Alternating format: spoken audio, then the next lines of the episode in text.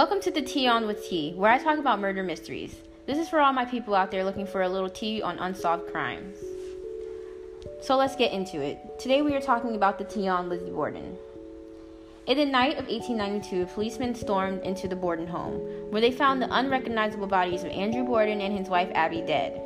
Andrew had been axed to death in his face 29 times, and Abby 19 times, which was shocking for this quaint small town.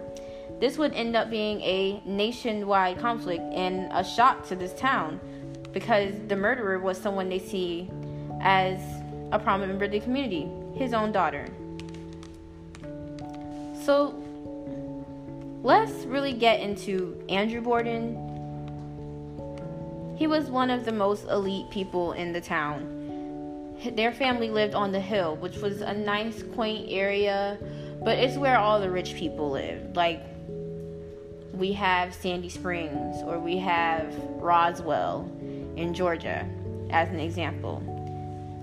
This family was an upstanding family community. Her dad had invested into a lot of businesses, owned a lot of properties. The family was also Catholic, which was seen as a common religion among the wealthy in the area. The family was very involved in the church, very well known, like I said, in the community. Lizzie which is the daughter of Andrew Borden, who was found to be a member of many Christian organizations such as the WCTU, and she also taught Sunday school and was a member of the Ladies Fruit and Flower Mission. The reason I want to bring highlight to the family's background and religion is because the reason it was so shocking is because this family wasn't seen as a family with animosity in it. This family was seen as a loving family, family to the community. And the town was just really shook that this man that was so important to us was killed. And the crazy part was the number one suspect in this whole murder was the daughter that they all adored. Everyone adored Lizzie. Lizzie was seen as a beautiful girl.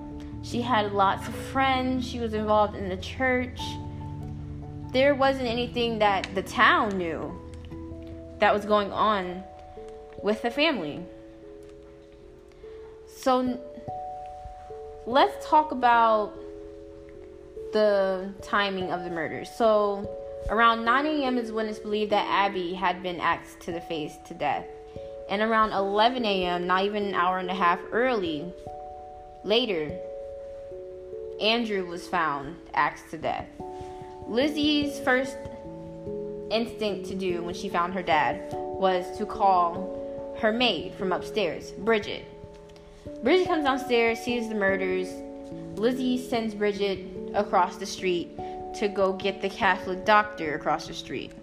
Here's where the first discrepancy happens because why wouldn't you send your maid to call the police first? But on to that in a minute. Lizzie sends Bridget, the maid, to get the Catholic doctor. The Catholic doctor isn't home, so Lizzie sends the maid to a family friend down the street. Now, this is also going to be a problem, but I'll get into that later when I get into the reasons why people think Lizzie murdered her father. The murders occurred in the middle of the day, and there are no eyewitness accounts of anything happening at the time. Another thing I would like to mention is that the family all lived together. So Emma, her sister, Bridget the maid, Abby, and Lizzie all lived in this house together. The reason that Lizzie came up as the number one suspect is because Bridget had alibi. Emma was away with some friends, and a family friend was there as well, but he was also away with relatives. So the only people in the house at the time of this murder, and the reason we know they were in the house because they said they were in the house. That's first and there's no eyewitness accounts that they left the house that day or came back to the house or any just movement in the house that day outside of the house other than when Andrew left to deliver some letters for Lizzie around the time that Abby was being murdered. Now, like I said, no one saw anything really and this is where I'm going to get into why people think Lizzie is guilty of the murder of her family. So, to give you a little background of the family conflict, Lizzie's mother died when she was very young, and then her stepmother Abby came into her life. And Lizzie and Abby got along at first, but apparently, allegedly, Lizzie and Abby had a lot of arguments, which caused Lizzie to have a kind of a vendetta against her. She everywhere she would go, people would account to her saying mean things about her stepmother, like she was old and mean, and all kinds of insults against this lady. And it is also noticed that Lizzie made sure people knew that her stepmother was not her mother. This was something that she always repeated to everybody in the town that her stepmother was not her mother and that she really didn't want anything to do with them. And the reason for this is Lizzie and Emma felt like their dad was supporting their, her stepmother's family more than he was really supporting them.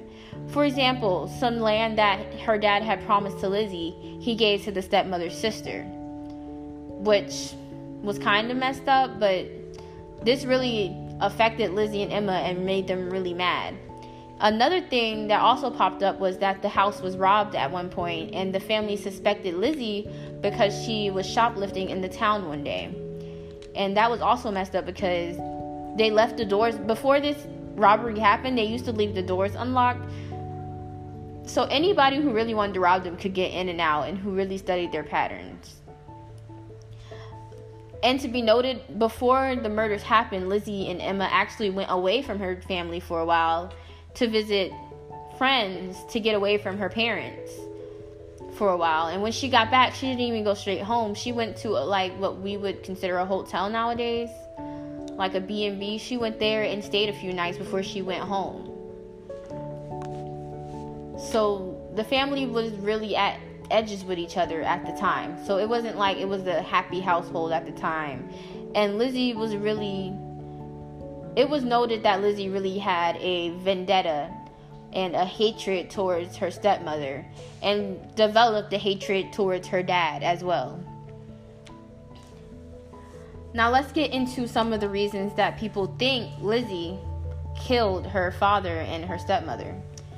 So, first, let's talk about, like I said, Emma was away with friends and Morse was away with his relatives at the time. So, like I said, Lizzie, Abby, Bridget, and Andrew were in the house. Abby was believed to be murdered around 9 a.m., 9:30 a.m. This around this time, this is when Bridget was seen outside washing clothes and doing her maid stuff. Lizzie was nowhere to be found at this time, but it was said that Lizzie and her stepmother were seen together that day in the morning. Lizzie then goes to her step because apparently she didn't know at this time that her stepmother was mur- was murdered. She goes to her father and she tells her that her stepmother received a message that she needed to go see some family and that her stepmother had left the house. This is when her dad goes to take a nap and not even an hour and a half later after Abby was murdered, we find out that the father was murdered around 11:30 a.m. 11 a.m. 11:30 a.m. during his nap. And around this time, people see Bridget go into the house, and apparently, allegedly, we don't know for sure, Bridget went to go take a nap as well. So, that's the first suspicious thing that I would like to point out is that Lizzie didn't really know if her stepmother was summoned to leave. She later says in court that she believed her stepmother left. But she also said to her dad that her stepmother got a message to leave. So if you didn't know if she left or not, why would you lie to your father about whether she left or not? Is it because you murdered your stepmother upstairs and you don't want her, your dad to go upstairs to check on her? You know, just suspicious things. Another reason Lizzie was believed to have murdered her stepfather, I mean, her father, is that Another reason it's believed that Lizzie had murdered her father is because it was clearly a crime of passion. The person that murdered these people clearly knew them. And you could tell by the 19 and 29 hacks to the face. And also, this woman didn't have an alibi to where she was at the time. And her alibi was when her dad was murdered, she was upstairs, and when her stepmother was murdered, she was downstairs. And it's really suspicious that she says she doesn't, she didn't hear anything, but when someone cracks a skull, it makes a very loud, distinct sound. It's not a quiet sound. It makes a very ugly sound. So for Lizzie to say that she didn't hear that, it's suspicious. Like you didn't hear anything. You didn't say you were taking a nap, which means you were wide awake and you didn't hear any of these murders occur in your house between 9 and 11 o'clock. Another reason people believe she murdered her parents. But the day before is something I also want to point out is because Lizzie was seen trying to buy a poison. What's significant about this information is that the day before Lizzie tried to buy the poison, her mom, her stepmother, and her dad went to the doctor to get analyzed, and it came out that they were being poisoned. And then the next day, Lizzie is seen trying to buy poison that she can't get, and then the next day, her step her stepmother and father are murdered. So if you think about the chronology of those events, it makes you think was Lizzie trying to kill her parents over a period of time with the poison and she couldn't buy the poison anymore, so they got axed to death? I don't know. Just think about it. And another reason people think Lizzie murdered her parents is because she did send the maid to a doctor and a friend, but she didn't call the police first. And also, if the doctor wasn't home, there was other two other doctors in her vicinity around her home. An Irish doctor next door and a French Canadian doctor across the street. So she had doctors that she could have had on call. She could have went to go to those doctors because it's a neighborhood where people know each other.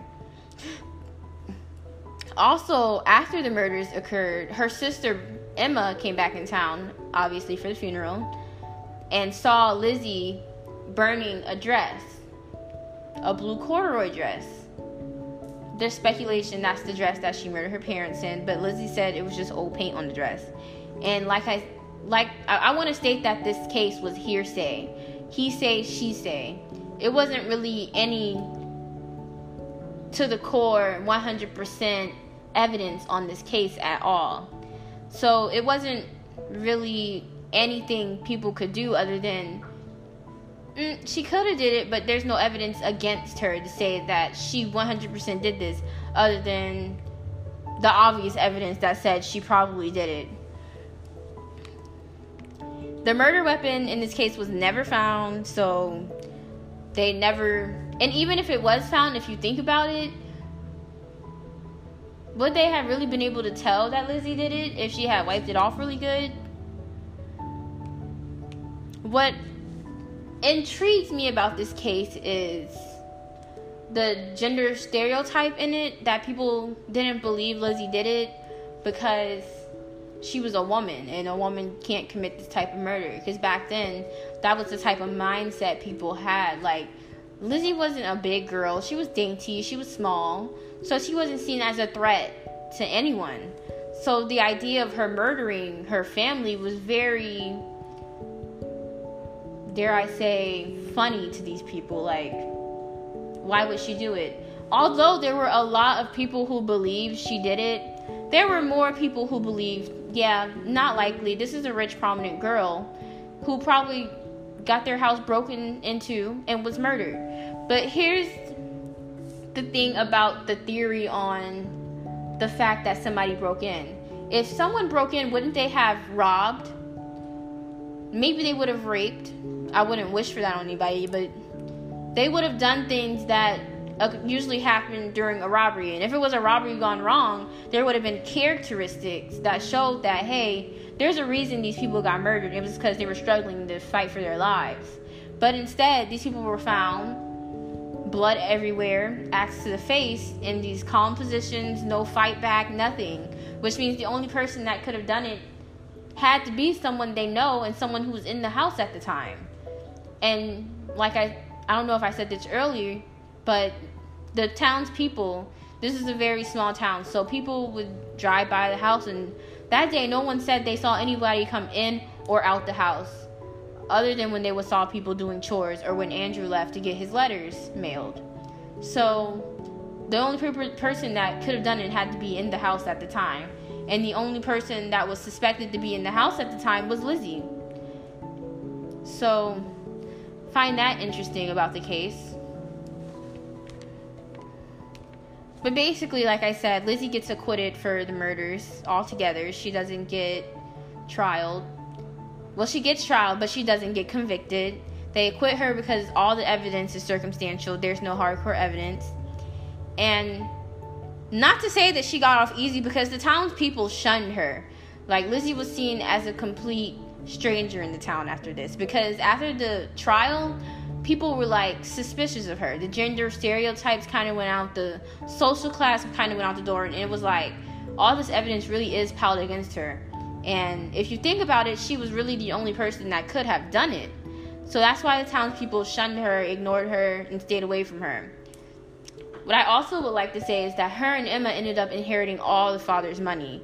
So basically, she got away with the crime and she got all the money and lived out her life and died of pneumonia in 1927. Now, if you're really interested in this case, there's a lot of show adaptations into it that really goes into the daily life of what Lizzie Borden life would be and why people would think she didn't do it. They have the trial online, word for word. There's just so many accounts of this murder out here that you can really study and get into it. I just really wanted to glaze across it for you guys, you know, just to give you something to really think about. Do you believe she did it? Do you believe an intruder really could have done it, even though she was the only person that could have done it? I don't know. The case really makes you think and it makes you want to go deeper and explain more of it. But yeah, that's pretty much it for the Lizzie Borden case. This is the tea on this is the tea with tea, and I'm signing off.